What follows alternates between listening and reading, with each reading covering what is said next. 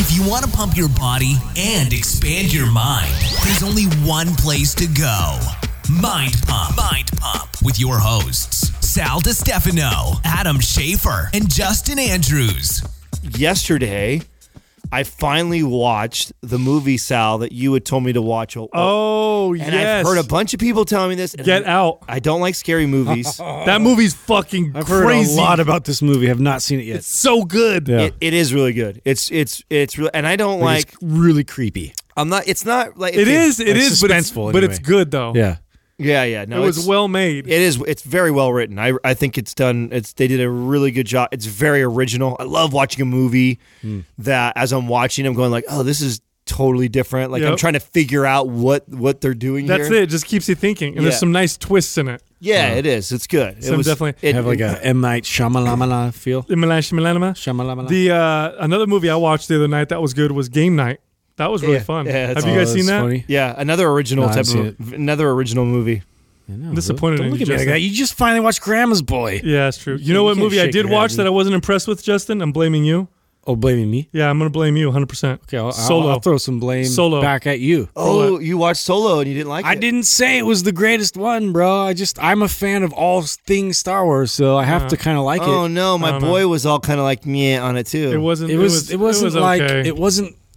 anything that was like I'm going to jump out of my seat for. Yeah. Dang, look how defensive you are. I didn't hate it. I'm just kidding. It's not your fault. I didn't hate it. It's like his fault. No, I'm just like, okay. Did you see that's tanking at the box office? Oh, it is. Yeah, like it's tanking bad. So you don't. Here's the feeling I get, Justin, and I'd love for you to put your opinion in here, is that, and we talked a little bit off air yesterday about this because Justin and I were talking about the Solo movie because I haven't seen it, is it just a business move? Yeah. Is this not about writing? And is this not about creativity? Is this more like we see what Marvel's done with all the fucking Marvel movies and how that's a fucking bajillion dollars that they're making off of that, and all they have to do is just keep intertwining all these stories? Well, and are they taking a page out of that? It's kind of like they're trying to fill the void of what was created as far as like the fans wanted such and such to happen. They want these kind of characters in there, and they're feeding way too much into that to where it's not like an original, story or watching. Like you kind of know the.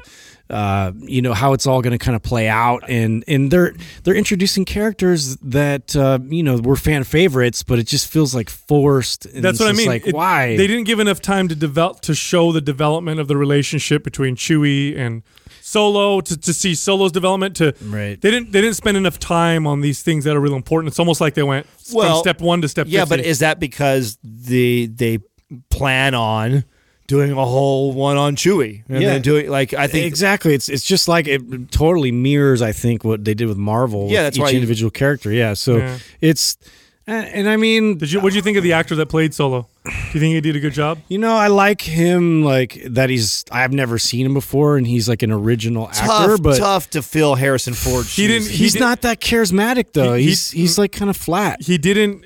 Because Solo, was cocky as fuck. He's as cocky. Yes. You almost don't like him, but you can't help but like him. And this guy was he's too an soft. Asshole. Like, but he's like a lovable asshole. This guy, exactly. This guy was too soft. Like, friendly. Yeah, they should have shown him being more of that kind of asshole, whatever, but he was too nice. Yeah. Mm. Yeah. Pretty funny, yeah. Damn. I had a heated conversation about this with my brother, because he's Mr. Technical, like Star Wars guy. I'm like, I just love the storyline and everything with it. Why did they break a bunch of? Oh yeah, there was like something that they'd mentioned about like some death bond or something with like Chewie and Han that they had like that brought them together that they didn't even mention in the story and all this kind of stuff. Like he's like getting super nerd, He's over trumping my nerd, which is hard to do. That's hard to do. It's really hard to do. So this interview with Dr. Emily Morse, good interview. Sex with Emily. She's a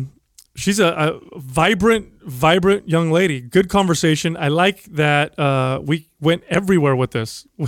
There was no holds barred with the sex conversation. No, yeah. This was great. This is not my first time having sex with Emily, though, but this is really, I thought with an Emily is what I mean by that, yeah, right? No, so it's not the first time for me. It worked out for you there. Nice. Yeah. I thought it was a lot of fun. Again, I got to give my first shout out to, is that your first Emily? Yeah, it was my first Emily. Shout out to Tom Bilyeu and Lisa Bilyeu. Again, this is another interview that they opened their home up for us and allowed us to come in and hang out all day and interview people. I thought that was fucking rad. Yes. So, just amazing people. And Emily's cool, man. She was super down to earth, a blast. She's been podcasting for, what'd you say, 10, 12 years, something like that? Yeah. A long time. You could say she podcasts hard. She does. She's in the industry. She's been in through all the changes in the industry. She's definitely a veteran in this world of podcasting.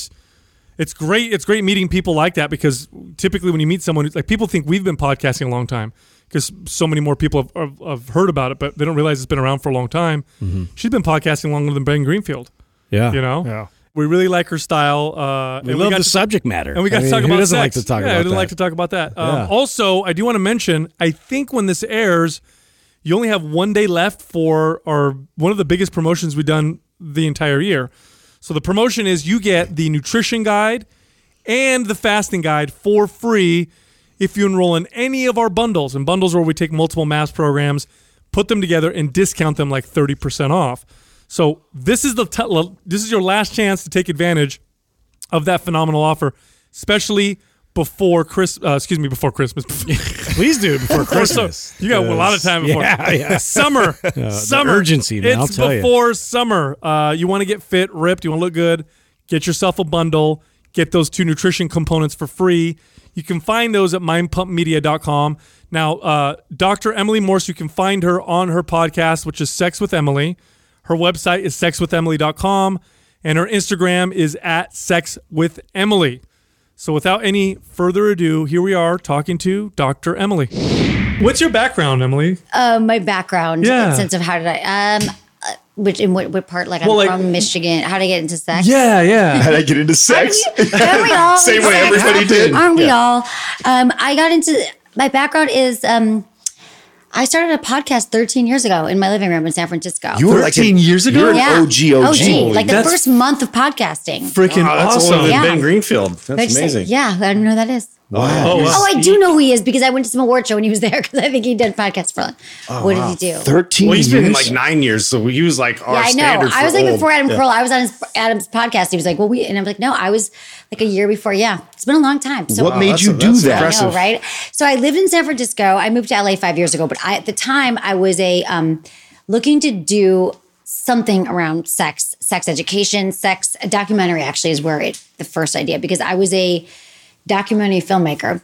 I worked in politics. You guys are from the Bay Area, right? Yeah. So I worked in politics for like 10 years in San Francisco, and I was working for Willie Brown, and mm-hmm. then I made a documentary about him. So after that, I thought, I love telling people stories, and whenever you do anything creative, as you know, you have to be passionate about it. Like, it has to be, you can't just kind of like, I don't know, work for hire. And I was like, I've always been fascinated by sex and relationships, and what makes people, how do you have amazing sex? How do you have great relationships? It just been something that had been confounded me my whole life. I came from a divorced family, and I was like, marriage was never this thing that I was really excited about. But what kind of propelled the podcast was that I had started doing like a cable access show and a documentary around sex, interviewing everyone I knew about their sex life and their relationships. It was at the very early stages. We were just shooting some things, and I thought, I always heard people saying like, I had amazing sex or I had horrible sex. And I was like, I think I've had pretty good sex, but I think if sex could be amazing, that would be something great to be an expert at, because first of all, we all have sex and people would be infinitely interested in that. And also, I just would love to talk like everyone. I would love to have the best sex of my life, and I don't think I've had it yet. And when people would say to me, they had amazing sex or great sex, like, what does that mean? Like, back up. Do you mean like was his penis double jointed? Were you swinging from the rafters? Wow. You know, happen? Like, what, did you have 18 orgasms? What does that mean? So I just invited, and I had an intern at the time who was like, you know, there's this thing called podcasting. She was an engineer, and she's like, I'm like, I could do something and just interview people without a camera. And that's really what I love doing. I realized after documentary filmmaking and all that stuff, I was like, I just love connecting with people and hearing their stories, and that sounds amazing. So we hired some guy off Craigslist who did sound, and we had mics like this and a board, and I invited like a bunch of friends over, married, gay, straight, single, and I just started talking to them about sex and dating and marriage and love, and That's how it started. That is my background. I need to make that story more succinct at some point. But that's, it's not though, because it was like, whoa. And then I released it that on iTunes and then it just became this thing. And I was not the expert at the time, but I was like, well, I have a lot of therapy, but I had not really like the sex expert because you realize it would, a lot of the questions that would come in, because eventually I just started getting emails, people asking questions and we're about like, you know, I don't know, relationships and anxiety and how people feel about themselves. And then I went back to school and got my doctorate in human sexuality. I've done 5,000 podcasts. I've read every single book on sex, marriage, dating, love. And then I did get a doctorate in 2009. Wow, so, rad. I love how you just like downplayed that at the end. I know. Like, I did, what's your background? She's like, well, you know, I just kind of fell into the show. Oh, by the way, I'm a doctor. No, okay. Because I didn't know which part of it you meant. But no, I love that you didn't lead with that. I think that says something about your character. My first month of it, I was like, people were like, why are you an actor? Or whatever. I was like, or when I got a live radio show 6 months in, which is so random. Oh, and shit. A station in San Francisco called Free FM, which isn't around anymore. It was a CBS FM talk. They're like, why are you an expert? And I was like, well, I've got some hands-on experience, right? Because I've kind of had sex every now and then, but now I actually am a doctor. So, oh, that's cool. Wow. So what are some of the biggest misconceptions surrounding sex? I mean, you, with your experience, you've probably heard it all. Like, oh my God, there's so many. There's like the men want sex more than women one. Like people just. So that's a misconception. Totally. It's like a myth. Like it's. Now, why does it exist? Why does that myth exist? In my mind. I mean, because, God, why does it exist? That's such a good question. I think that, well, here's why every misconception around sex exists, because we don't have a lot of sex education. We don't talk about it. We don't feel comfortable around it because we have shame. You know, we have hence trauma. Why your show does so well, right? Yeah, well, right, exactly. And I think the reason why too, because my show was not like, technically, I'm talking about blowjobs every week, and this is how you do it. That would get really old. But really, it's about getting people comfortable talking about sex. And I think I talk about it in a way that people are like, I'm talking about the weather, and it's cool, and we all have sex and relationships, and we all date, and we get married. Or, you know, maybe we get married, and we want to figure it out. So it's a safe space to talk about it and to advise people. But I think it exists because we make things up. It comes from religion, perhaps the church, or wherever. You know, I don't know. I'm Jewish, so wherever anything our households, we don't feel comfortable around sex. No one ever talks to us about it. And so I think that a lot of what we believe around sex is not true. So there's so many misconceptions. Like people believe that we are set in the ways that we have sex. So for women, for example, I think that a lot of women believe they can only orgasm in a certain way. Like, or they believe that it's limited, the sexual experience they've had. So women might say like, I can only have, and I can't ever have an orgasm during intercourse. Like I get asked that question all the time. I've heard that a lot. Like actually. Only through oral sex or only through or not at all stimulation. Or I can never have an orgasm. All these things, but it's like, let's say you've never had one during intercourse. That might be true for you, but maybe it's because you actually don't know. Only 30% of women do have orgasms during intercourse. So that's another misconception. Is oh shit! I did not know that. Yeah, so women feel bad their whole lives. Like I'm broken, something's wrong. But typically just because they don't have enough clitoral stimulation either before or during, because that's where all the magic happens. Like the clitoris has 8,000 nerve endings. Like the only reason the clitoris exists is for female pleasure. The penis has 4,000. So damn, you guys are way better. What? Said you guys are way better.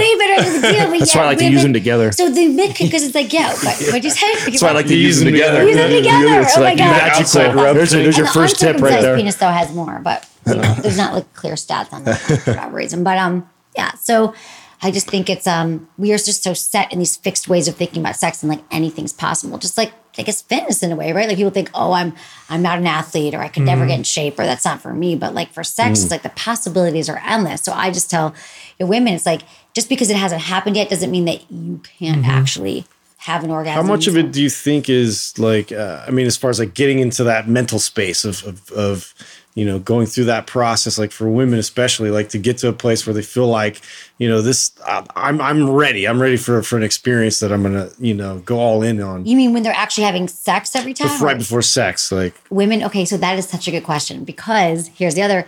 It's kind of a misconception, but it's more like every person who has sex should have to know this. So I'm gonna tell you now, especially men.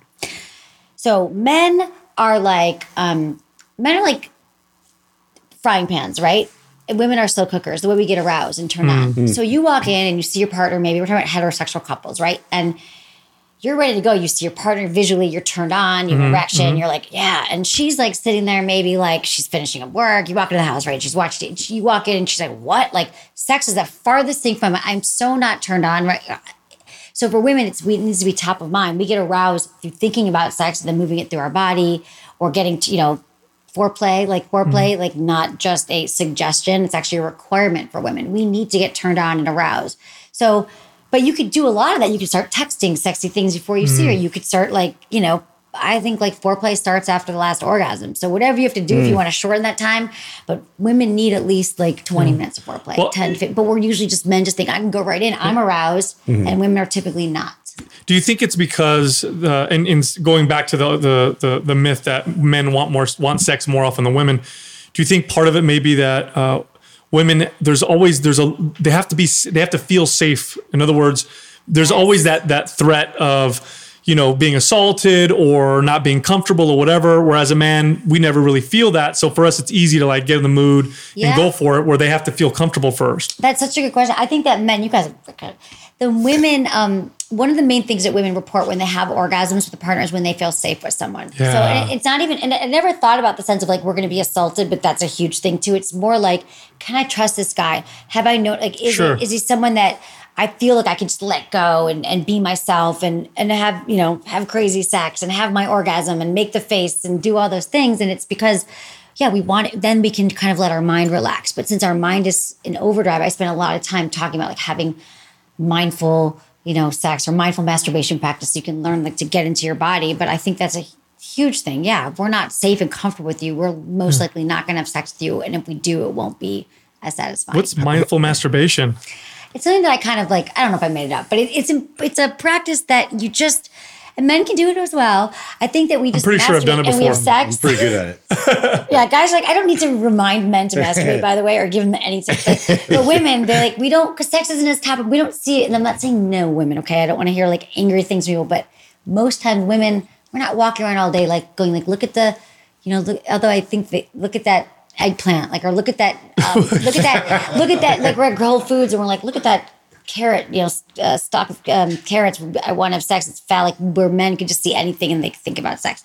So it's not as top of mind for women. So I like, and typically when we masturbate, we do it with the goal of orgasm. And so for women, a great practice is to masturbate without the goal of orgasm, but just to like, you know, you'll probably get there, but just kind of so like, meaning to play with yourself without the intention of master. Or what feels good? We have so many erogenous zones on our body that we don't even know about, like nipple orgasms. Like so many women can have a breast orgasm or nipple orgasm, and they don't. Like it's very common, but they've never spent the time hanging out. You guys can help as well with foreplay. So just kind of masturbate, breathing into your body. I think for women too, we hold our breath and we forget to breathe during sex. Like Jamie, who's worked for me for 3 years, and we're always learning new things. She was like, 6 months ago, she was like, I know you've been saying this forever, but I wasn't about to, and I finally breathed during sex, like I deep into my pelvic floor. She's like, I had multiple orgasms. Like there's these little simple things, you know, that you could learn and tell people. They're like, oh, wow. So during mindful, you're just thinking about, you know, your body, what feels good, and just kind of taking the pressure off, and you're out of your head and you're.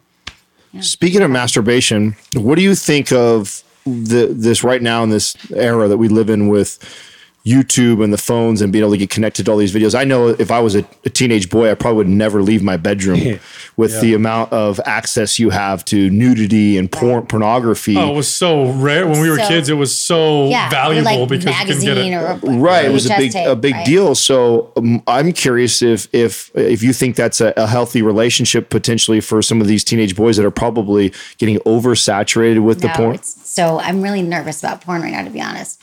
And I'm not anti-porn in any, like I think that porn serves some great purposes. Like I think, you know, it's great for couples to watch together so they can see, oh, that'd be really hot. We could try this or that. It's great just for stimulation if you use it, like anything in moderation, right? But my problem with porn is that a lot of young kids, that's the first thing, sign of sex they're ever seeing. And then they're thinking that's how sex should happen. And then they have sex with someone for the first time and they're like, why didn't she bring 6 of her friends and squirt all over me? Like, what's that sex, right? Why? Yeah. Why? This takes years. This takes years, young Jedi. Let's deal with the one scene, the two scene around here. And so there's all these misconceptions. It's bad for men and for women, for young girls too, because then they're having sex and the women are thinking, oh, I need to like move like this porn star, or moan in this certain way. Or guys are like, she wants to be choked. That every woman's choked in porn. So, and then they get oversaturated by it. And then I think, well, it's a lot. so scary. I already don't have any skills. I don't have strong communication skills because I've learned everything through my phone, or it's all been through Snapchat. I don't know how to talk to women.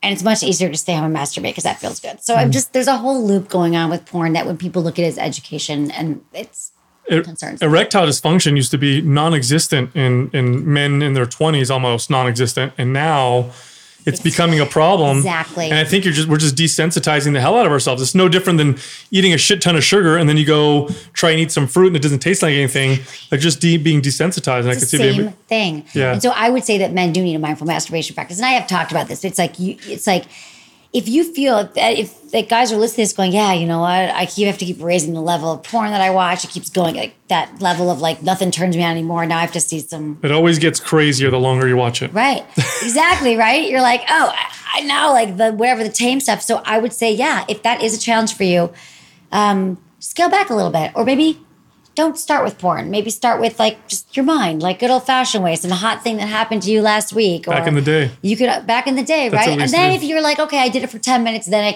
you can bring in your porn, or every other time. And then eventually it's like anything, right? Like bringing in, introducing new foods. I'm not going to say you have to do drastic change because that's not realistic to say right now I quit porn or I quit anything, but kind of like just try to have sex in other ways. So no, I'm sure there's tons of yourself in other ways. Individual variants, but do you have like a healthy dose of masturbating for what you would recommend to somebody? Like, if Sal's doing it like 3 times a day, is that overly? Is that a little aggressive? Why would you even know that? Right, exactly. Well, because he makes these breaks all the time in the middle of the day. It's obvious. Sometimes he gives me a hand. Yeah. See, that's it. It's light work. You guys are tight. I have no problem with people masturbating as much as they want until there's a problem. So, like, until it wreaks havoc on your life and you have consequences. So, if let's say Sal was masturbating. Say Paul. Sal. Yeah, you got it. Sal, let's say you were masturbating so much Paul that you sometimes could no longer. You guys were all masturbating till you couldn't work, and you're like, "Come on, dude, she's here. We're doing a podcast." And you couldn't come out. It started impacting your life, your career, your relationships. Then there's a problem. Does that happen? Is that all the time? Yeah. Oh, wow. Like, or for sex, they're watching too much porn and they can no longer ever want to see a woman again, or they can become addicted, never leave their house. It's like video games, or they're sex addiction, it's kind of people are like, oh, is it real? Is it not? I'm like, if there's a consequence, I'm not going to say that you label you as a sex addict, but if you can only, that's the only way you want to feed yourself is watching porn, you can no longer even get off with your partner, I would say that there's a challenge, there's a problem. If it gets to a level where you have to have a robot, how do you feel about that? Sex robots, it's a whole thing. That's going to be weird. It's only because all over the place now. It's happening, right? Like it's already happening. They have brothels with with robots. That's going to pose some serious challenges, I think. Yes, for sure. There's challenges around robots. It's like, I think that, I still like to think that this intimate human connection is going to be like what we desire most. But I could also see that there's going to be a lot of people, guys and women, who are going to be like, it's safer. I know what I'm getting. I can tell him to go down to me for 20 minutes. He's not going to complain about it. She's going to feel amazing. And she's going to do I can program her to do whatever I want. So I would like to say no, but I think that it's going to, hopefully in moderation, or you have like a robot party. But I actually want to show there's going to be challenges like at these brothels where they need to, they're dirty. Like you actually need to, your nose is going to you actually need to use protection, and you need to clean out the robot. And so I think that the way sex is going, I would love people to work on intimacy and connection more than anything right now. Like if you feel like I even feel with my phone, like I'm so glad I'm away from my phone now for an hour. I know when I work out, I don't have my phone. Well, I do if I'm running, I guess, but I want to get the watch without the whatever. The point is turning off your phone feels so good, and stepping away from it and communicating with it. Right. Definitely. I'm curious too, if you got into the sex space, like we got into the fitness space. And what I mean by that is, when I look all the way back into what drove me into the gym first, it was actually rooted in some insecurities that I had. Like I wanted to be more muscular. I wanted to be bigger. I felt skinny. And that's what originally drove me to work out. Now, later on, I found health and wellness and a better balance. What about for you? Like, did you, what first? That's a good question. So at first it started with, I just was like, I knew I wasn't having amazing sex. Like I was having good sex, but I felt like it was it couldn't tell when it was like, sometimes it was good with others. And I was like, I don't think I know. I think I could learn more. And I also Were you blaming it on the guy? Like I used to, yeah. Okay. I used to for so long. And this is another misconception is that, so when I was younger, I think I actually know that a lot of young people, women think this. I thought like, someday my prince will come and so will I, right? That he's going to ride up on a white horse and he's going to know how to work my body because I was a late bloomer when it came to sex. I never masturbated. It never even occurred to me. I didn't even think, never heard that it was wrong. I just never touched myself. How old were you the first time? 20. Oh, wow. So I had sex for the first time at 18 and then I went to, or 17. And then I went to college and I said to my girlfriends one day, I was like, okay, what's the big friggin' deal with sex? Like I had a boyfriend for 2 years. I never had orgasms either. So that was the other thing. But this, so this was like when I was 20. So they were like, haven't you ever masturbated? And I was like, no, I didn't even know about it. And they're like, did you have orgasms? And I didn't know about that either. And I don't know how that's possible, to be honest, now looking back, but there wasn't internet. And and so then I was like, oh, and then they were like sending me like articles and they're like, read this about, masturbation. And then I finally like masturbated, figured it out. Was the first time like amazing or did it take you a while to figure out your gear? No, it took me a while. So it took me probably about a month of like I had a toy and used my fingers and figuring it out and then with a partner. And it was amazing. I was like, oh, now I get why you all love sex so much. But I think that I really believe that men were shipped off to some place when they were kids and they learned all about the female body and that he would bring me my orgasm and he would deliver it to me. And it would, because guys know everything. Guys know what pleased me. I think that men you believe that they're mind readers.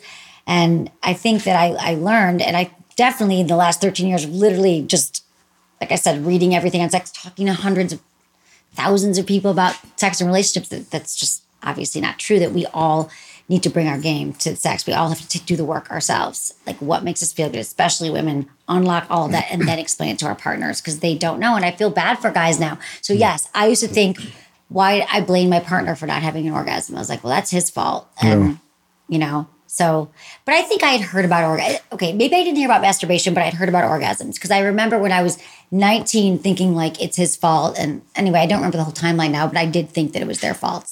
If you could define for me what you think is amazing sex, what is your definition of epic sex?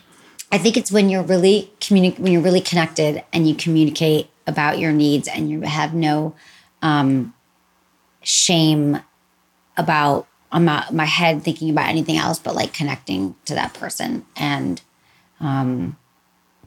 feeling seen,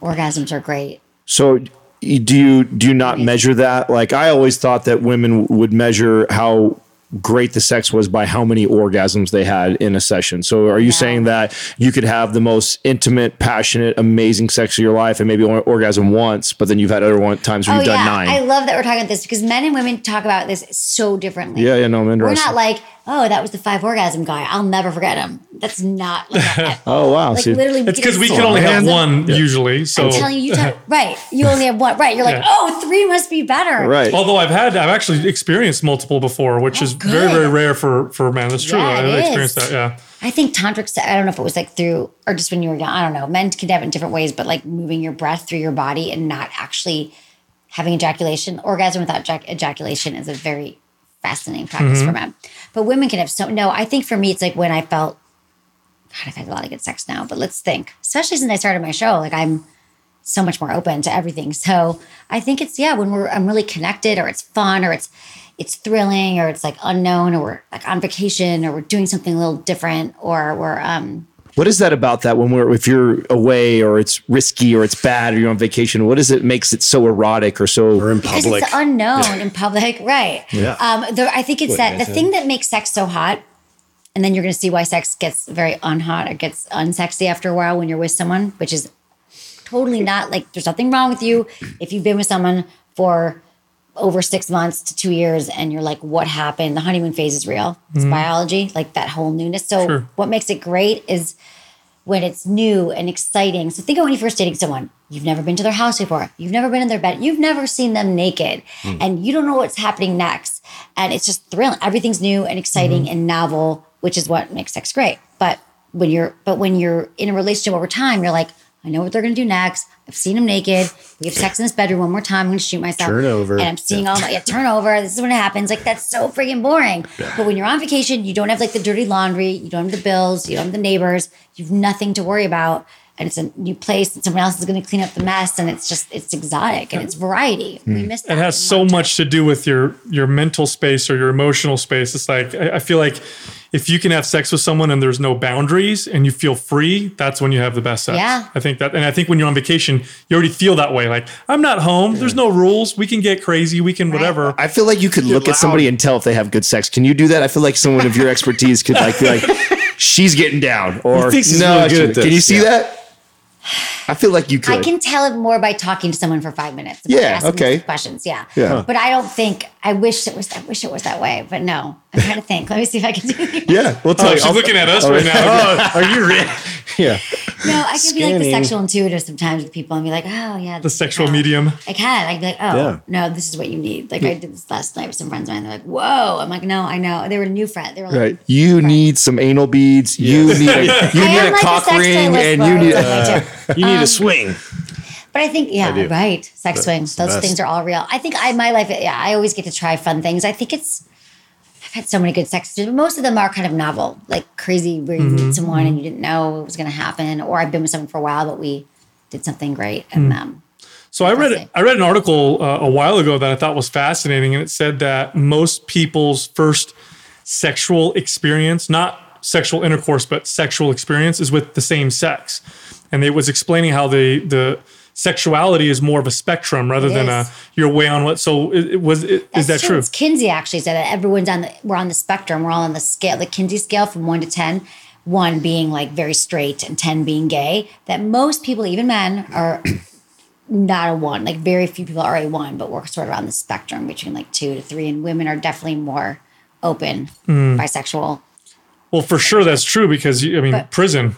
You've got a bunch of guys in there who's super, macho, whatever. Yeah, and exactly. Sex happens all the time in there. I just think that we're very limited in our beliefs around sex and what we think. We were saying, like, why people don't feel all these weird, have all these misconceptions that we just don't even know that fact that it's okay. And we're going to be judged. You're going to be called gay. You're going to be called whatever if you had these relations. So if men had with a member of the opposite sex. So I think that, it is on a continuum. And my goal is like, I just wish that more people would be open to looking at sex as something that is, your sex life is expansive and your sexuality is expansive and you can constantly be learning and growing. And the more that you talk about sex to your partner and the more you communicate your needs and learn about your own body, you will have better sex. It seems like the more taboo and the more repressed a society is or a culture is with sex, the more maybe sexual dysfunction or strange or different expressions of sex come out. Like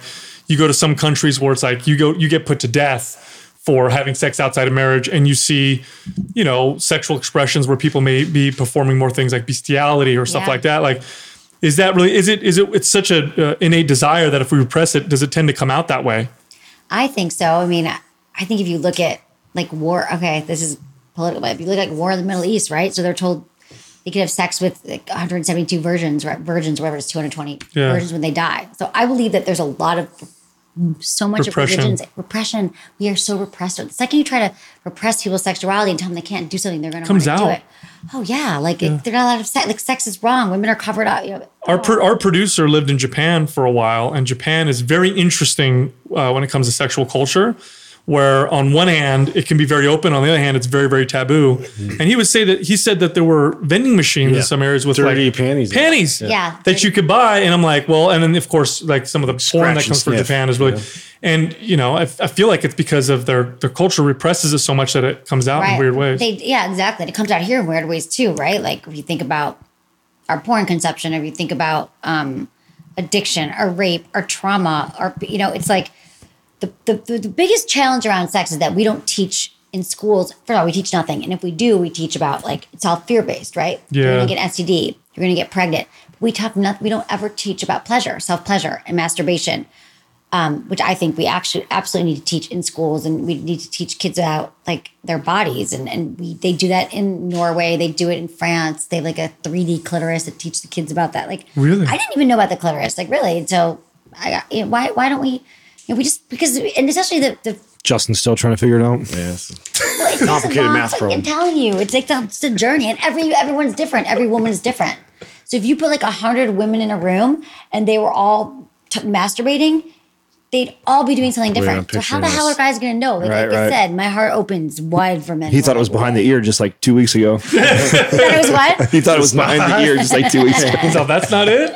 I want to know. We're talking. Repressing anything is going to. Okay, so we're talking. That's the cons of it. Now, do you see, can we play devil's advocate? Do you see any pros for somebody who refrained from having sex until marriage and then they got married and they would say to you, oh, I have great sex. Like, what would you say to that? Sure. As long as I'm not going to I'm so not like, oh, this is right and this is wrong. I feel like that's totally possible. You could learn to fall in love with someone. I would think they could have amazing sex, but I'd also want to say like, as long as there's no way if they don't talk about sex or they're not working on their sex. Right. Like, it's impossible like to have great sex if you've never because I could see the positives of that too if you have two people that are experiencing all of it together and trying new things all the time and if they have the ability to I just think that a lot of people growing together but if one person is evolving and growing the other isn't there's gonna be a disconnect exactly there. Right I feel like it would be more like wait until you're ready and you're with someone that you want to have sex with the first time. Marriage is interesting. I think if people wait till they're married, that tends to come more from a religious standpoint, and religion doesn't have the greatest track record. No, it doesn't. Terms of how it views sex and stuff. Right, and this is the other thing about people repressing it. It's not even that. The thing that I deal with a lot too on my show is that we don't even realize these messages from childhood. But everything happens in childhood, right? Like all of our beliefs around our bodies and our body. You said you were a skinny kid and you wanted to grow, and I think women and men, body image issues, and we don't want to be naked in the bedroom. And we're also told, that masturbation is wrong, that it's dirty to touch yourself, that it's, you could go blind or like wait till marriage. It's all, it's nothing. And so we might've gone to church and hated it, but that's still what we heard. We might've gone to wherever and our parents might've said, like, there's a moment in our lives, I think and we realize as kids, like we're actually born being like these perfect, right? We still are perfect, but these humans, these little babies, we know nothing, but we start to get messages. And for women, it's like your little baby, right? And your mom's like, your parents, the first thing we learn about our vagina is like, they're like, okay, here's your like, your knees and your thighs, and they skip your belly button, and they're like, you skip the vagina. Like, wait, what about this? Yeah. There's this area that has no name. And then maybe we're like 4 or 5 and perhaps we're touching ourselves inappropriately, which apparently I did not do, but a lot of girls are like, that's dirty, that's wrong, do that in private. So it has no name and it's private, and then we're like, get our period. We're like, you're going to be a woman. And I'm like, I'm a woman now. This thing hates cramps. Me. I hate everybody and I just want a lot of chocolate. So what, like there's no information. Yeah. And then you keep going and you have sex for the first time. And most women will probably tell you it's not that great. Mm-hmm. Maybe guys even tell you that too, right? Yeah, no, you hear that on both sides, right? For sure. So you're like, what? Like this whole sex taboo thing, and now it's not that great.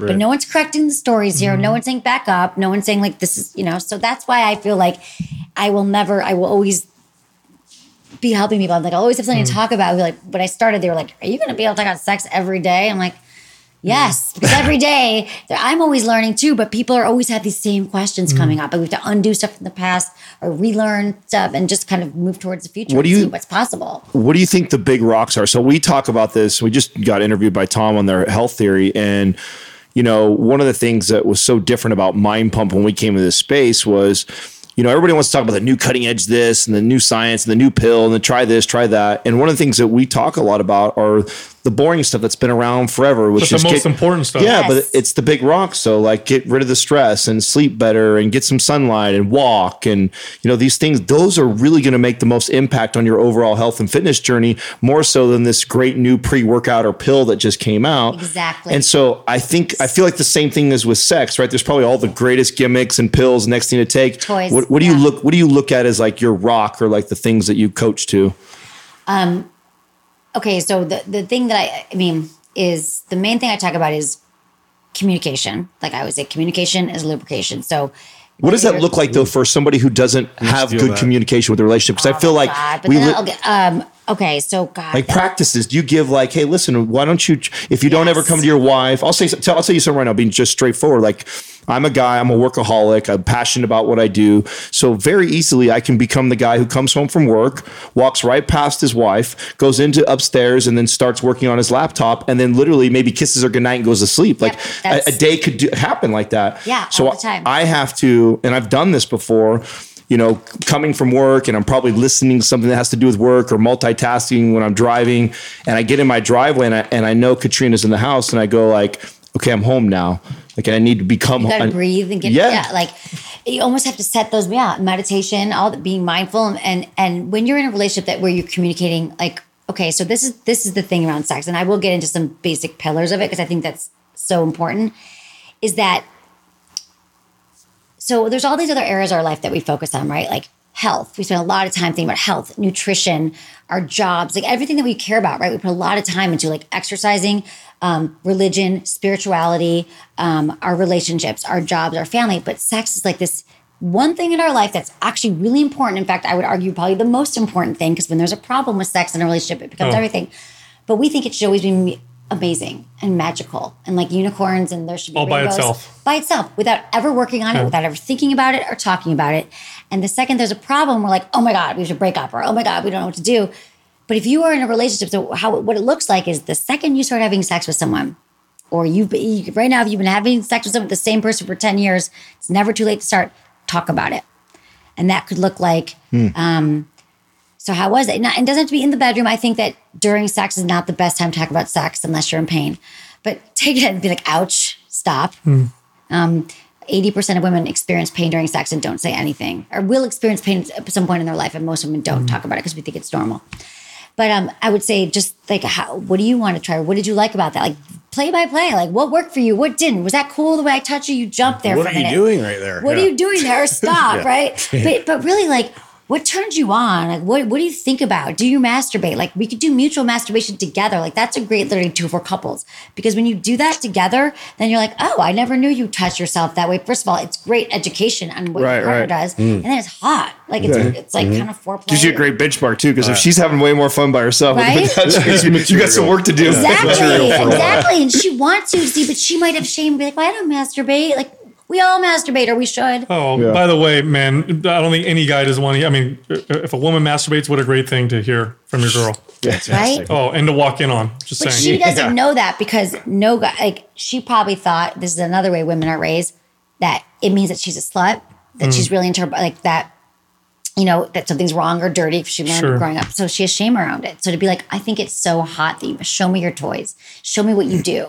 Like that the toy's never going to replace you. It can just add to your intimacy. Great conversation. People think that, you know, so it just doesn't. So I think communicating around sex, and then you were to ask me the main things are, I think to God, learn to love your body. Like really, like we are not, especially for women and for men, like we are not thinking about your body the way you are. Like, no, for women, I'm like, he's in the room with you. He's not going like, her left boob is bigger than her right boob. She's got this weird birthmark. She gained weight. Like, and if isn't that funny how we are? Isn't that funny how we are about ourselves? You know, are about yourself. We're like, he's happy to be having sex with you right now, and he's with you in the room, and like things are amazing. But we're not thinking about that. And women, we're not thinking about your penis. For guys, we're not thinking about your penis size. Like, I swear to God, men are so obsessed with the size of their penis that I've gotten more in 13 years and like tens of thousands of questions I've answered. People email or call in. It's usually his penis is too big. What am I gonna, like, how do I have sex with him? Or like, it's a problem. Not like it's so small, I broke up with him. So everyone's got to stop stressing about all that. You look like you don't believe me, but I... No. Justin's like, you must have talked to my ex-girlfriend. I'm like, I don't know if my ex-girlfriend's called in or... I didn't want to throw that joke out there. Yeah, that's how I was debating it. You're debating it. So yeah, I mean, I just think it's really about being in touch with your... It's like you're being in touch with your body and being comfortable with it is really like... And masturbating and... Conversation's huge. I was married for 15 years and got divorced about... it's been 2.5 years, maybe 3 years now. And then started dating someone, and it was very different in terms of how we communicated, and especially how we communicated sex. And with my girlfriend now, we're so open. We can talk about anything, and it's the sexiest thing ever. And the confidence also, I think, for women listening, like if you're confident, you don't have to look perfect. Just being naked and being confident, that is a massive turn on to a man. Mm-hmm. Exactly. Be confident, rock it, love your body. So I tell women, like, look in the mirror, like, love, like, really, like, whatever you can do to touch yourself, learn to love your body, walk around naked, dance naked.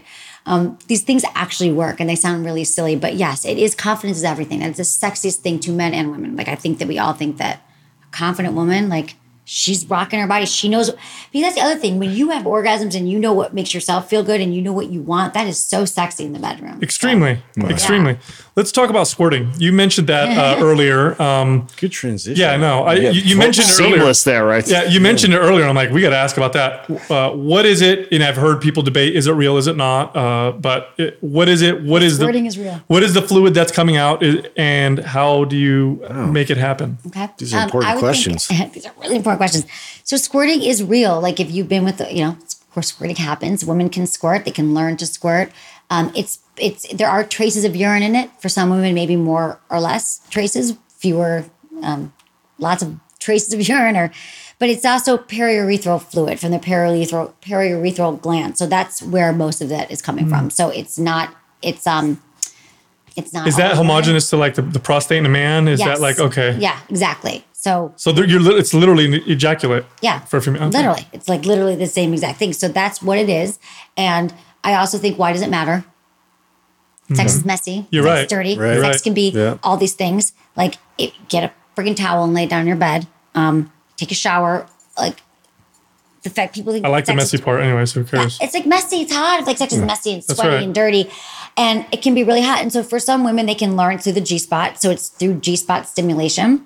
And so you can learn to, or even through like your pubic mound. Like, here's the thing, the G-spot, or internally, it's through internal stimulation. But for some women also, like, the clitoris is not just that little, here's about going back to that. Isn't it shaped like a wishbone that goes around? Okay. So there's clitoral legs that are behind the labia, the lips, if you will, the vagina. So there's like nerve endings. It's the vulva, really. And it's going down. So I'm like, it's like a wishbone. Okay. And that's where the nerve endings, they're extending through there. So for some women, if they have a lot of pubic mound stimulation, like above their pelvic, their clitoris, like this whole area I'm like pointing to that people can't see, pressure on that could also release it. So pushing up or pushing down. Okay. Both are pushing up, pushing down at the same time. And there's like, you could learn to do it. It's a practice. You could have your partner do it with their fingers or with a toy. Now, is a squirting orgasm more intense than a regular orgasm? So for many women, they squirt, and it's also comes with an orgasm, comes along package with an orgasm.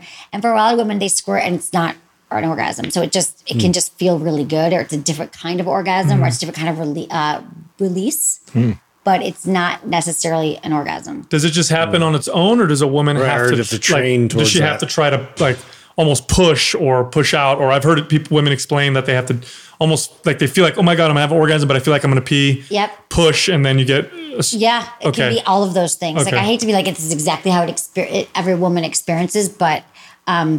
yeah, it's like, I think that when it's gonna happen, but it's also it can feel like a lot of different things. But for a lot of women, can squirt without orgasm or orgasm without squirting. But it's a real thing. And so asking for a friend, how would you train for this? Right, exactly. I think that there's a lot. You asking for me? A little train montage. I think that it's great to do it manually, like, so using your fingers, using her fingers or your fingers. And just like constant pressure, kind of like how you would stimulate the G-spot. Okay. So, which is like that come hither motion. I shouldn't assume anything that everyone knows this, right? G-spot? Yeah. Well, yeah. So in, up, right? Yeah. Okay. Right. So it's, you put your one or two fingers inside, and it's like about 1.5 to 2 inches inside, and you do the come hither motion. Like you insert it towards your belly button. And that's kind of where you're going to find it. And it's like a rough spot that kind of feels like a peach pit. Mm-hmm. And, but it could feel different in some women too. So, but that's kind of where it's located generally. But also the thing about it is it really helps for women to be aroused, to squirt, or to have an internal orgasm or full body orgasm. So again, clitoris, it's all magic. That's where all the magic happens. So start by stimulating her clitoris. She can have like a clitoral orgasm and then kind of go internally. And again, every woman's different. So someone might be like, no, fuck that, I just go inside. But that's a great way to because when you're more aroused, the blood rushes to internally to the G-spot, and then it's easier to locate. Interesting. Mm-hmm. And in the I've read and heard that G-spot orgasms feel different than clitoral orgasms. They seem to be longer and deeper. Have they identified if there really is a difference between the two? People debate around the G-spot too. Yeah. I think there's a difference. I think that the clitoris orgasm can be more like I guess it can be more surface level, like it's more kind of intense and like a fire, like a big spark goes off, like it's like and that an internal one can be more full bodied. Mm. But women will tell you it's all different when you hear them explain it. And there's blended where it's both. Like that's also where you're just kind of like, it's like your whole body feels it. So yeah, I think, and also there is no right way to orgasm. There's no like holy grail of orgasm. I'm just happy people can figure out their bodies. So yeah, but I think that an internal one is more like, can be longer and full bodied. Yeah. Let's talk about sex toys. What are some good ones that you tend to recommend for women? I know men typically don't use sex toys, but... The Fleshlight is like the toy for men, but there's also prostate toys, you guys. This is a whole other thing that's changed. And that goes in the butt. Yep, that goes in the butt. So it doesn't mean you're gay, but the men have a prostate, and when it is stimulated, it's like the female G-spot. Sal's been trying to get me on this for fucking years, and I just refuse to go there. I should have brought you guys. I wanted it. What brought us? What? Yeah, you should have brought us. I was going to bring you some toys, but I didn't go into the office today as I was working from home. Well, maybe we see you tomorrow. Shucks. Come to my office. See if I come, I'll bring you guys toys. Okay. So that'd be great. Bring those men, gifts. I'll bring so there's. Oh, what'd you say? I think that would be hilarious. Cannabis if you brought and toys. Yeah, hi. Right. That's like so exciting. Right. Toys for for men typically there's the Fleshlight. It's like a male masturbation sleeve. Right. And then there's prostate toys, which I mean, how do those work? It's changing. You insert it into the prostate, and there's like kind of like there's ones that are just made. So who makes ones? I like Aneros. Makes one, and also A-N-E. This is all on my website too, I believe. Aneros, my store is up right now. Aneros. And then there's the Black Pearl by Vibratex. And it's a vibrating toy. You don't have to turn the vibration on, but it fits the prostate. And you use lube, and you can insert it and stimulate yourself and go slow. You can even just try when you're masturbating to use your fingers to see if that feels good. But it doesn't mean you're gay. It doesn't mean that anything's, I mean, I just think for guys... Well, you give yourself a hand job when you masturbate. That doesn't mean you're gay either. So it's exactly. So for men, I think this has been another change I've seen in 13 years. That there's a lot of guys now asking. They're like, I want to know more about it. The prostate massage and how to do it with my partner. And I think that's amazing. Because for a while, they're like, that's exit. Nope. And it's like, guys, what if... Because to have that stimulation and be having sex or have like finger, can feel amazing. Mm. So there's prostate toys for men. And then for women... God, there's so many clitoral toys. There's what do I like? And then I'll talk about couples toys, which are great too. But I love anything by WeVibe.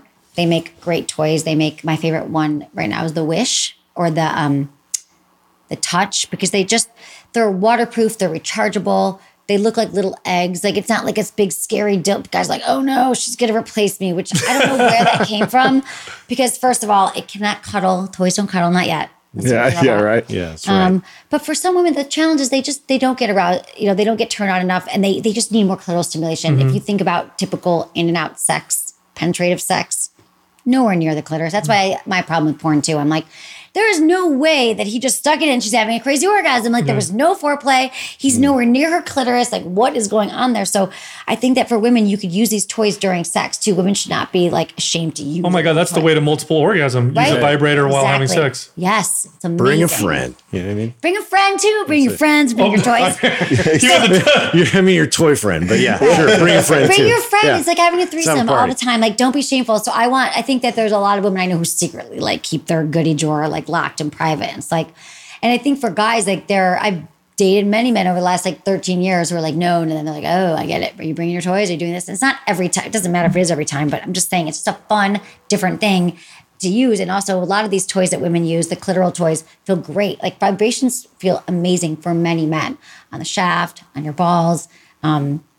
It like kind of is like kind of soup up any blowjob or hand job. Mm. Like I think in a low setting, some of these toys or high setting, the vibrations are like, whoa, that's like next level. Amazing.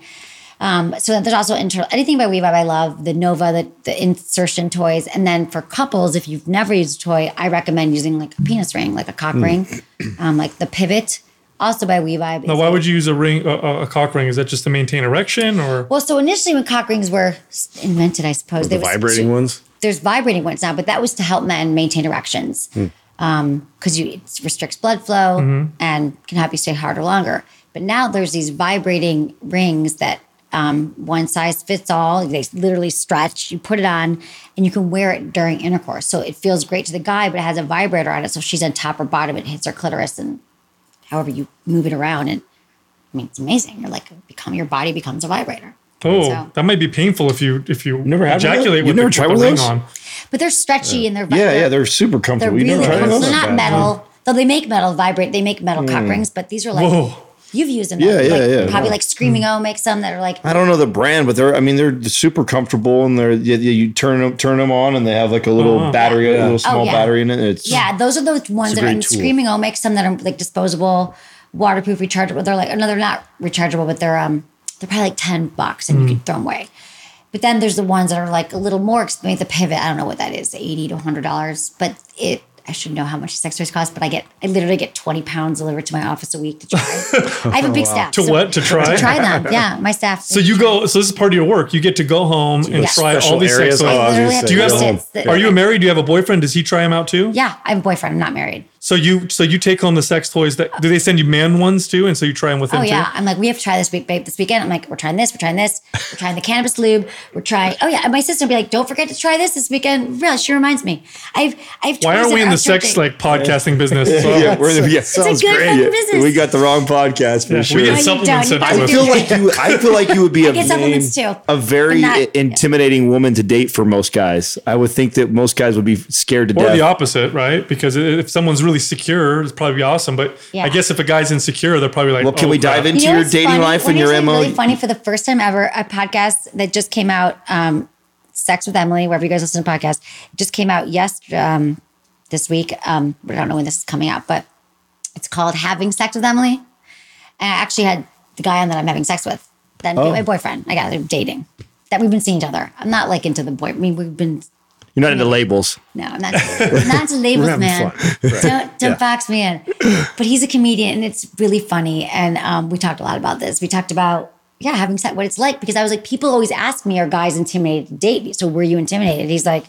No, I was. He's pretty confident, and we got into like how his whole like, what's the thing you've learned from me? He's like, I learned about the clitoris, and he's like 38 years old. He's had sex before. He's had lots of partners, and I think that he was like, oh, that's real. Like, you got to slow down. You got to. I'm like, wine, dine, and 69 the clitoris. It's like, so I think it was, and he'd never used toys before, so that's been really fun, and I think we have a good time. Do you with your experience, do you find there's some common mistakes that you see a lot because of the fact that boys don't they see porn, all they see is penetrating like crazy? And do you see that a lot of guys come in and are too rough with the clitoris so they don't spend so talk about that. To answer your question, I was going to say this earlier when you were like, what are the pillar, what should everyone know? I'm going to tell every guy, go 5 times slower than you think, like all the time. Like even the way you're touching and doing it, how fast you're undressing her, how fast you're sticking it in, how fast you're touching her clitoris.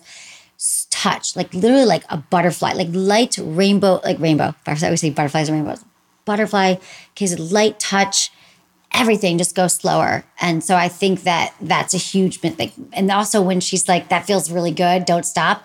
Mentally go faster and harder, because that's what you guys want, I think. You're about to orgasm for many a man. We're less sensitive than you guys are, right? We have less nerve endings. Don't go faster and harder for one. We're like, just keep doing. When we say don't stop, we mean like keep doing what you're doing and don't stop. So like if we say that, not speed up. Yeah. Don't speed up. Oh, there's so many misconceptions. Just there's so many, but it makes my head spin. Going ham. Like every day, there's like just that. Oh my God, that you just. I think the way we talk and think about sex, that you guys are. I think that women like just things a lot slower. Do a lot of guys go down on women, or are there a lot of guys that don't? I mean, what do you? Not near. Yes, I think that. There's so many that don't. And if they tell you there's a lot that don't, and they absolutely like, you get all the, why not? Why don't you? Like, I think that maybe they had bad experiences around it, or they don't know what they're doing. So they're afraid that they're going to be like, do it wrong. And I think that if you're not certain, ask your partner for what she wants, to have her show you what feels good. So there's some women that non-negotiable. Like I wouldn't have ended with guys who are like, that's not my thing. I'm like, you're not my thing. Yeah, I'm over. Yeah, right. I'm out. Peace out. There's some women that don't want men to go down on them because they're too self-conscious. So let me talk. That's the other side of it. So there are women who are self-conscious. And so, and I hear from just as many men who are like, my partner will not let me go down. Like she won't let me go down on her. What do I do? And I think for women, there's actually two things. There are women who it really is too sensitive. Like they don't like it. They don't want it. And typically those women are multi-orgasmic. So they can have like so many orgasms during sex, or they can at least have a lot during sex. And it's, so they're kind of like, no, I really don't like it. It hurts. It feels, and that's not every woman. But then there's also women who are ashamed. They're embarrassed about, they don't think that you really want to do it. So what I always tell men is like, tell her the best thing you can say to a woman is if you really want to do it. And let's say she's not too sensitive. She's just feels that guys don't really like it. Or say, babe, I think you look so sexy. Like you taste so good. I have all night. I'm not going anywhere. Like I'm going to be here. I want to make you come. Just relax and settle in. Like to me, a woman's like, really, he wants to. He's not just doing this obligatory lap with his tongue for 3 minutes. Because literally, if you do it for 3 minutes, you could have just made me a snack and come back to the room. Like 3 minutes is nothing. That's not like a get her wet and stick it in. I think that's what. Okay, and some women might want that. They might just be like, yeah, that's cool. Do it for a minute or two. But typically, if you're going to do it, you got to settle in at least 5-10 minutes. Like it's just the 3 minute thing is, or even a minute. So I think that for women to just tell her she's beautiful, I mean, everyone looks different. Vulva is different. Yeah. Like vulva is the exterior of the vagina. Some people don't know the difference. The vagina is like actually the internal part where you stick things in. But I think that, yes, women are self-conscious. But I think if you can if you're in a relationship with a woman and there's just ways to listen to my show, call in, talk to her. I think there's a lot of couples who email, they're like, thank you, we listened together. Because I'm not saying that talking about sex is easy. Like I get that it's hard. It's even hard for me. Like we joked about it on the show with Ben, the other day, it's like, it was not even easy for me. So I wasn't like day one, stop right here. Like, don't you listen to my show and you got to do all these things. Like it's not easy to talk about. We have never done it. Maybe we're not comfortable, like in your relationship now, right? Sal, you said that you're like, oh, yeah, yeah. I mean, because it was a new relationship. I'd been married for so long. But probably never. She's so open. And I tend to be that way anyway. And so it was like, it was incredible. Right. Yeah, absolutely. It just opens up so much when you're comfortable. So, yeah, I would say just into it. Do you think there's a healthy amount of sex that someone should be having in a relationship and an unhealthy amount of sex that you could be having? The unhealthy amount is when, you guys aren't talking about it and you have resentments. And you're like, which happens, mismatched libidos, you want it more than your partner, happens all the time. Yeah, what do you do in a situation like that? Because that's kind of common, right? Where one person wants more sex than the other person. That's almost the norm, rather than we both want it 3 times a week and we're very happy and satisfied. What's a good strategy? So to answer your question about how many times, because I'm never going to say I will not say to you a number. Like people ask me, is it once a week? Is it twice a week? I think each couple, you guys get to decide what feels good to you. And, I would say that once a month probably isn't enough. But I would say that, that's the one thing I will say. Like if you're never having it, you're like, oh no, we're fine. We never have it. We're great. Well, then you're roommates or your best friends. But if you're not having sex, there's a problem here. Right. And I think it's too much sex. Again, if you guys are having sex 3 times a day and you have jobs, your life's going great. Then to have sex 3 times a day, if you can find the time, amazing. So I'm not going to give a number to it. It's really just where you in a relationship are feeling like, oh yeah, we're really good. We're great. But the libidos thing is relationships are also about compromise. So if you want it every day, your partner wants it once a week, you got to kind of figure out, well, when they want it once a week, is it on the weekends? Is it Saturday mornings? Because there's nothing to stress about. They don't have to go to the office. Or is it at night? Because you don't have to get up or work the next day on a week. I just think that couples have to realize their jam and what works and make compromises. So for some couples, we never see each other because we have different schedules. Well, it's set the alarm then in the morning before you both get, or we get up different times and set it earlier, once a week. So you know that that's when you're going to have it, or just kind of figure out what works so you're both getting satisfied. But also sex doesn't have to be straightforward intercourse. I think we're very limited the way we think about sex, that it's just in and out. It could be mutual masturbation. It could be massage. It could be a lot of other things that's not just sex. Because a lot of times it's not so much that we're craving sex, we're craving intimacy. Mm. So it can be like holding hands, touching, massage. And really, again, it comes down to figuring out what you both want and learning how to talk about it without blame. And this is just a relationship skill. If you start off with like, you never go down on me, you know, you never give me blowjobs, like how you haven't gone down on me since we got married and why doesn't this happen? And you never want sex. It's like, she didn't hear you pass the blame. Like she heard nothing you said except for your anger and she's failing you and resentments are going to build. But if you can be like, you know what? I see that we're not connecting as much. And like, I want to know what I can do. Like what gets you turned on? Like what feels good? And for a lot of women, I'm going to be honest, some women don't know. Like they really have never really thought about it. Or they're really embarrassed to say like, oh, well, when I fantasize, I think about these things because I don't know how to tell you. So you just have to kind of ease into it too. But sometimes you've never talked about it, but again, it comes back to I think it starts, I mean, you said it earlier and echoing what you're saying is the communication piece. And I think it even starts with just communicating before you even communicate about sex, right? I think a lot of people just miss that piece. And then they hear us talking about this, like, oh yeah, like it's so easy just to sit down with my wife and tell her after 2 years that she's never given me enough head or some shit like that. Like, you know, maybe start with just the communication piece, right? Just like, I love if you're in a relationship for a while, I mean, I think even if you're in a relationship you're like, how do I bring it up now that I've been faking it? Please never fake your orgasm. For women, and also that I've never been satisfied, but it's like you can just say, I was listening to some great podcast, or I was thinking about us. I was like, I love the sex we're having. I love you. I love our relationship. But I just thought there's a lot of things we could try or things we could do, and I want to know like what turned you on? Like what do you like about sex? Like what's the most memorable sex you've ever had? Tell me about the favorite time we've had sex. That's a good place to start too. She might say, well, we were on vacation that time and the waiter almost walked in, the room service. You're like, okay, so you want something more spontaneous. You might get caught. That's really scary. And we're on vacation. So then you can start, or I'd say, make a sexy bucket list where you each write down 3 things that you want to try and then you swap lists. There's a lot of different ways to get there. I think a big problem with that too is that sometimes people have fantasies and they're afraid to communicate them because then they think the other partner will think that they actually want to act them out. Right. And there's a big difference between things you really want to do and things you can fantasize about. And it's that safety, like, you know, let them know that it's totally safe to say whatever. Well, there's 2 kind of fantasies. There are the ones that you're like, I would never want this to happen. And then there's ones like, oh, I actually think it would be really hot for you to tie me up or to give me a blowjob in my office when someone could walk in, whatever.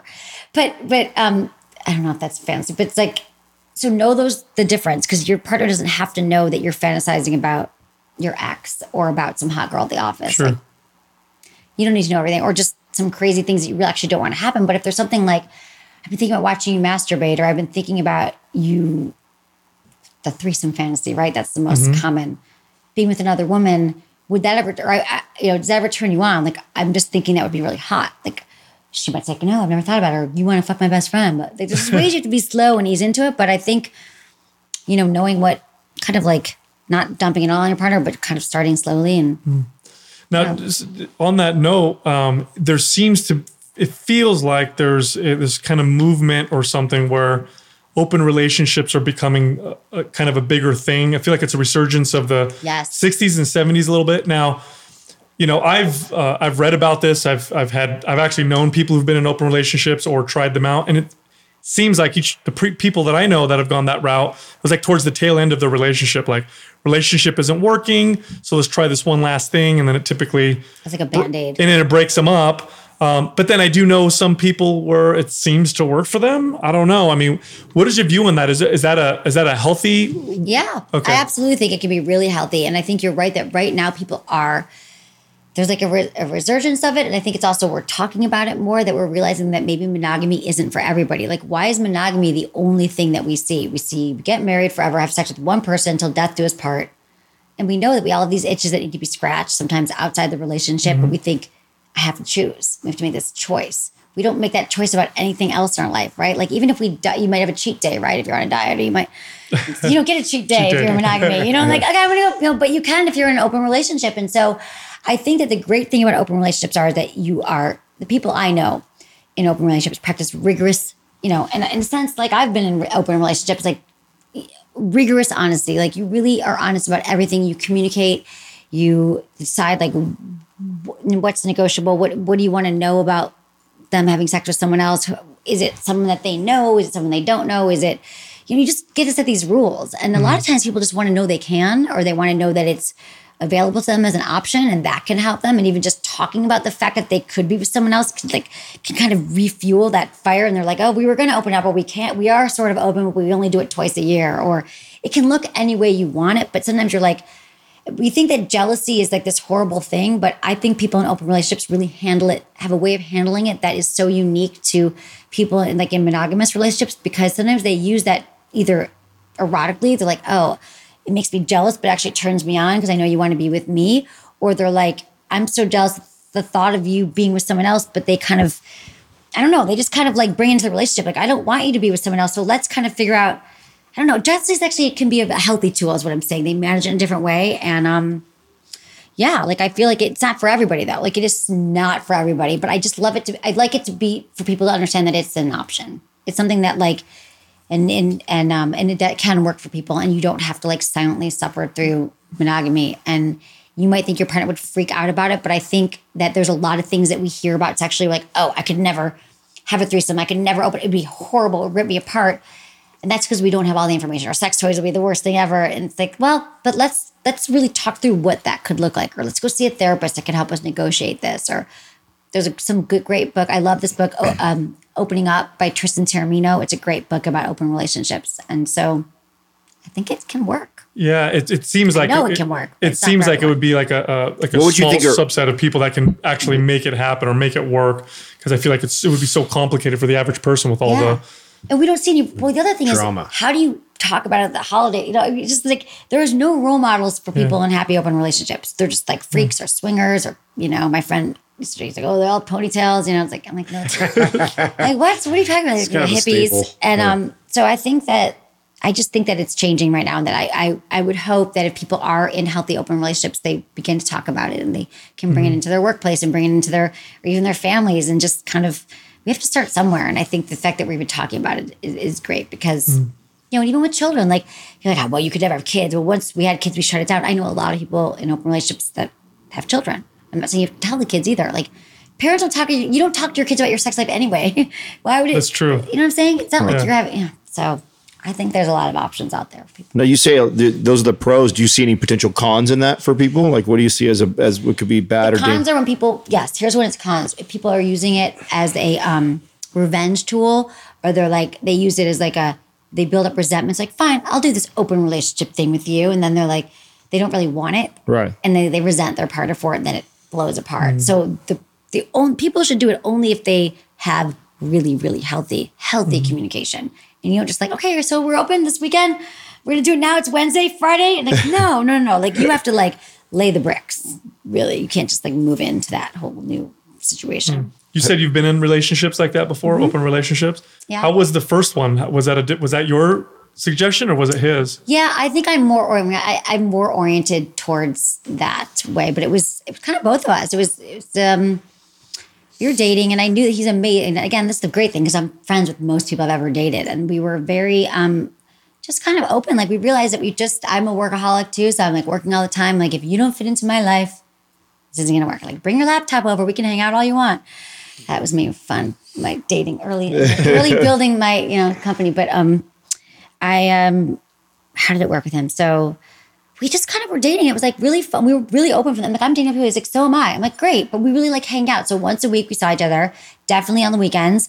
And then whenever we each had something, this went on for like 2 years. Whenever we had something, like, you know, he owned restaurants. Like, he had a restaurant opening, or I had something, he'd come with me. We're like each other's person, but we also would just kind of be open about, he like didn't want to know much about who I was dating, or he didn't want to know anything. He's like, I know you're dating people. I don't want to know unless you really like someone. Tell me if you really like, you find someone that you want to like, you don't want to do this anymore. I need to know. But otherwise, I don't want to know. He's super busy. We didn't see each other. He's like, but I'm like, no, I want to know about them. Like, who are they? But if you like them more than me, like, that could be hard. You know, it's like ego. Like, you find, like, for women, we just kind of want to, in these situations, I think, again, this is another interesting thing that men, my situation isn't as, there's a lot of different ways it's gone. But what I found by talking to a lot of couples is that it's so interesting, because for men, they're like thinking that women want multiple orgasms. They want so many partners. That means just want to go bang a bunch of guys. But for women, we more want like perhaps someone that we feel safe with, that we've an emotional connection with, and that that we know, or that it's, you know, more familiar and it's not as random. Where guys are thinking like, oh, cool, I could have this like card if I'm out and I meet someone and it's more casual. My point is that women are like, they're kind of like, we don't mind if the guy, and again, I'm not speaking for every woman, but it's more like if we hear that our partner, the guy, this is making sense, that he has emotions for someone, or he's like, I fell in love and she was amazing and we're going to go to lunch and then we're going to see if I might want to sleep with her next week, but we're going to build up. I might be so jealous. We freak out. But if you're like, yeah, you just slept with some chicks, use protection, that's great. Like, women tend to get more jealous of a man having emotions. Yes, that's men just get jealous if a woman has sex. Like, we would prefer a woman to like a man, actually like a guy, but not have sex with him. Exactly. And women are like, great, I actually could like a lot of people and have emotional thing and maybe sleep with them. So it kind of works. See what I mean? Interesting. It can actually really work. And I'm, again, not every woman, but we're like, if we know you just went away out of town, or it was someone that we don't know, and it was like a one-off, or you're not going to see her, we're like, we might be fine, because we're like, I don't even want to have as much sex as you do. And so the other way, guys are like, that's cool. Like, you don't want to have sex with 10 guys this week. It's just one per.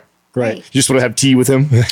Tea? Go for it. Yeah. So it's what I'm saying is we our ideas of what it is not the reality. Right. Right. And this is after like interviewing and talking to so many different couples, it's really different than what we realize. Do you work mostly with individuals or mostly with couples? Everyone. Oh, everyone. Mm-hmm. Do you have more than the others, or more women, more men? I don't see patients. It's more like my podcast, I help people and I help everyone in my life. Wow. I know my friends and family, but it's all through. And I would say that my show is 50% men, 50% women. Listen. Oh, wow. Little more men, my audience skews a little higher male. Does it really? Yeah. Because men don't talk to anyone. We're open to talk about all that. We talk to our friends, talk to our parents, our moms, our sisters, our aunts, but guys are like, whoa, here's the show that I can... I'm going to talk to me about it. So give me the playbook. Yeah, absolutely. All ages. Any favorite guests you've had, or that have kind of blown your mind when it comes to sex? Or that's a good question. I don't know. Who's my favorite guest? Kind of. You know what I really like for men? I really like John Wineland was on my show this year. Wineland.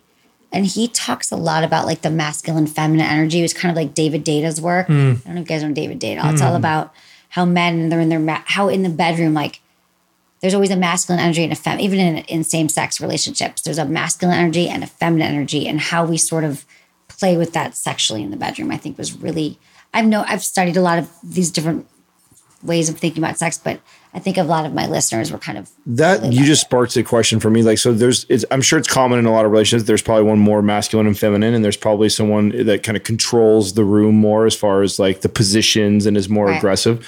What's your thoughts on reversing that role? Or do you think that's a very important thing that people should do? That I should not always be the dominant one. I should allow to be dominated sometimes. Do you think that's important? I think it's fun. There's no shoulds with sex. Like, okay. I'm not going to say you should, but if you have an inkling of it, like, God, I would just like her to take control sometimes, which I hear from men a lot. Like, why am I always initiating? It's exhausting. Like, you guys are always like, it's time. Is it ready? I got to turn her on. Can't you just like, I'm like spontaneous acts of oral. Like when he comes in, give him a blowjob. He'd be so happy. So yeah, I think, right? Who doesn't want like a random blowjob? Yeah. But yeah, I think that it can be, again, that stops you from getting maybe stale or boring. That could be like, you know, tie him up, blindfold him every once in a while, do something a little different. So yeah, I think it's fun to play with with the dominance in the bedroom. And it doesn't have to be the entire time you're having sex. It can just be how it starts out, maybe ends another way. But I think the way to keep sex interesting and the way to keep you engaged with your partner is to continually mix it up and try different things and play with different energies and play with anything new, like toys, lube, positions, locations. All of this stuff will contribute to having sex that keeps your interest and keeps it interesting and can actually enhance your bond in all areas of your life and in your relationship. Do you see common bad habits that couples make? Yes. Never talking about sex. Have I driven that home enough? I would say assuming that their partner wants something the same as their last partner and they never talk about it. That's like in more new relationships, but people do that all the time. Like, this time my last partner wanted, I'm going to keep doing it. I think that they fall into the routine and it's too late. They wait too long to talk about sex and they think they can't get back. But I'm going to tell you that it's not true, because there's a lot of, you can always, if you both want it, you can get back to it. I think, assuming that they don't change, because we change sexually. Think about how you guys, think about how your muscles, they atrophy, right? Mm-hmm. Doing the same routine, right? Your workout routine, it's the same thing for sex. Why should we think that just because that works to get you off doesn't mean that's the only way it's going to get you off? So I think the mistake is that couples don't think of sex as being expensive. They just keep doing it the same way every night over and over again. Because the second you try to mix it up, make it interesting, you're both going to be excited because it's something new to play with. Yeah. It's let's play with this way of doing it. Absolutely. This has popped up, and I wanted to ask somebody who might have the answer to this. I've trained thousands of clients, right? I've been in the fitness industry now for about 20 years. And I've heard from two separate women that when doing particular core exercises, they feel like they're about to have an orgasm. Yes. And there's a term for it called corgasm. Yeah. What is that? Where is that coming from? Where's that coming from? That's a great question. I actually used to have this thing at the gym, you guys will know, the abductor. Yep. Good girl, bad girl machine. Yeah. Yes. That's the nickname for it. Really? Yeah. Good girl, bad girl. That's a good name. I remember I had at the gym, I had the freaking abductor. You're going, wait, which way was it? You're pushing in, or you're pushing out? Out. Mm. Oh my God, everyone's going to be like, I can never get on that goddamn machine. What happened? Yeah, they're sitting at their gyms now. But that one, yeah, it's the core. It's the core. It's the pelvic floor. The pelvic floor muscles, especially for women, the Kegels. So it's the best exercise that you're not doing. I actually have an iPhone app called Kegel Camp. And it's for men and for women. And it reminds you to work those muscles, because we don't work them. So the stronger that your pelvic floor muscles are, the stronger orgasms you will have, for men and for women. Because those are the muscles that contract, right? They contract when you're orgasming. So they expand and contract when you're orgasming. So pumping those muscles during sex for women can help them have orgasms. And for men, the stronger they are. And for women, the stronger your orgasms are. I have a friend, Jordan Harbinger. You'll appreciate this. Yeah. He did Kegel Camp with his now wife a few years ago. And he called me, or he texted me their screenshots, because there's 20 levels. You can compete on it. It's, you have to get harder and harder over time. I'm going to do this for sure. And he was he sent me both of them. We're on level 18. He's I'm shooting across the room I'm 18 years old right now. Shit. Oh, wow. So you'll appreciate that. He's an old friend. So I was yeah. So if you're happy you last, stay harder longer, you can help you have longer orgasms, ejaculate you were 18, apparently, according to Jordan. Well, I'm competitive. So. And so for women, yeah. I know, I love this. Yeah. Guys are competitive. I should, yeah. That's a thing, by the way, for dudes. You can't tell me something like that. And then, yeah. Volume and distance seems to be this. You're so friggin' right. Yeah. That's also, yeah. So for women too, if those muscles are stronger, when I do things when I'm doing my Kegels all the time, and that's just attempting to stop the stream of urine or whatever. When you stop and start the stream of urine, it's the same thing. When you're someone's knocking on the door and you got to stop peeing, that's the muscles right there. Okay. You target them in your pelvic floor, and you hold. Yeah. You can tense and relax for 10 seconds, hold for 10, relax, you tense, relax, start out with 5. It's reps of 10 to 20. So you hold, you tense, relax. Build over time. I'm telling you, you do them every day for a few weeks, and you will realize, you'll see a difference. Whoa! Are there herbs or speaking of volume, are there herbs or foods that increase the amount of seminal volume that a man can produce? There's no conclusive data on that. People what can I eat to change my sperm? I don't really know the answer to that. Okay. What about supplements for arousal or herbs for arousal? I mean, I'm familiar from the fitness world. There's for men, there's tribulus and, ashwagandha can even do that a little bit and other stuff. I'm just kind of getting more into this world. I take supplements and stuff for myself, but not for this. So I just think overall, the first thing is to be healthy, healthy diet. Of course. And it's so true. Just the healthier you are, the more you exercise, the more healthy you're going to want. You're going to have better sex. You're going to feel more confident. Everything's going to be running. One thing that I found is, because for so long we've been told the low fat, you got to eat low fat, Yeah. I've had female clients tell me that, because I've always bump up their fat, because I know it's an essential macronutrient. And some women, you increase their fat intake, and because it's connected to hormone production, they tell me their libido goes up and they feel like they have better sex and that kind of stuff. It is so true. I absolutely believe that. That happened to me. I used to be low fat too. I've always been a healthy workout person my whole life. And I used to run marathon, all that. I was thinking low fat. And then when I switched to higher fat, yeah, for sure. My libido went up. I mean, a lot of the challenges we have around sex is around hormones, and no one talks about hormones. You guys talk about hormones. Yes. I know a lot. And it's just it's so, and then we just took women on pills or on birth control pill or on antidepressants. and men too. And that's going to mess with your libido. So I think that anything you're taking like that, I'm not saying it doesn't work for a lot of people, but there's probably a lot of things you could do with your diet, with hormones, sure, before you go on a pill. Thank you for listening to Mind Pump. If your goal is to build and shape your body, dramatically improve your health and energy, and maximize your overall performance, check out our discounted RGB Super Bundle at mindpumpmedia.com. The RGB Super Bundle includes MAPS Anabolic, MAPS Performance, and MAPS Aesthetic. 9 months of phased expert exercise programming designed by Sal, Adam, and Justin to systematically transform the way your body looks, feels, and performs. With detailed workout blueprints and over 200 videos, the RGB Super Bundle is like having Sal, Adam, and Justin as your own personal trainers, but at a fraction of the price. The RGB Super Bundle has a full 30-day money-back guarantee, and you can get it now plus other valuable free resources at mindpumpmedia.com. If you enjoy this show, please share the love by leaving us a 5-star rating and review on iTunes and by introducing Mind Pump to your friends and family.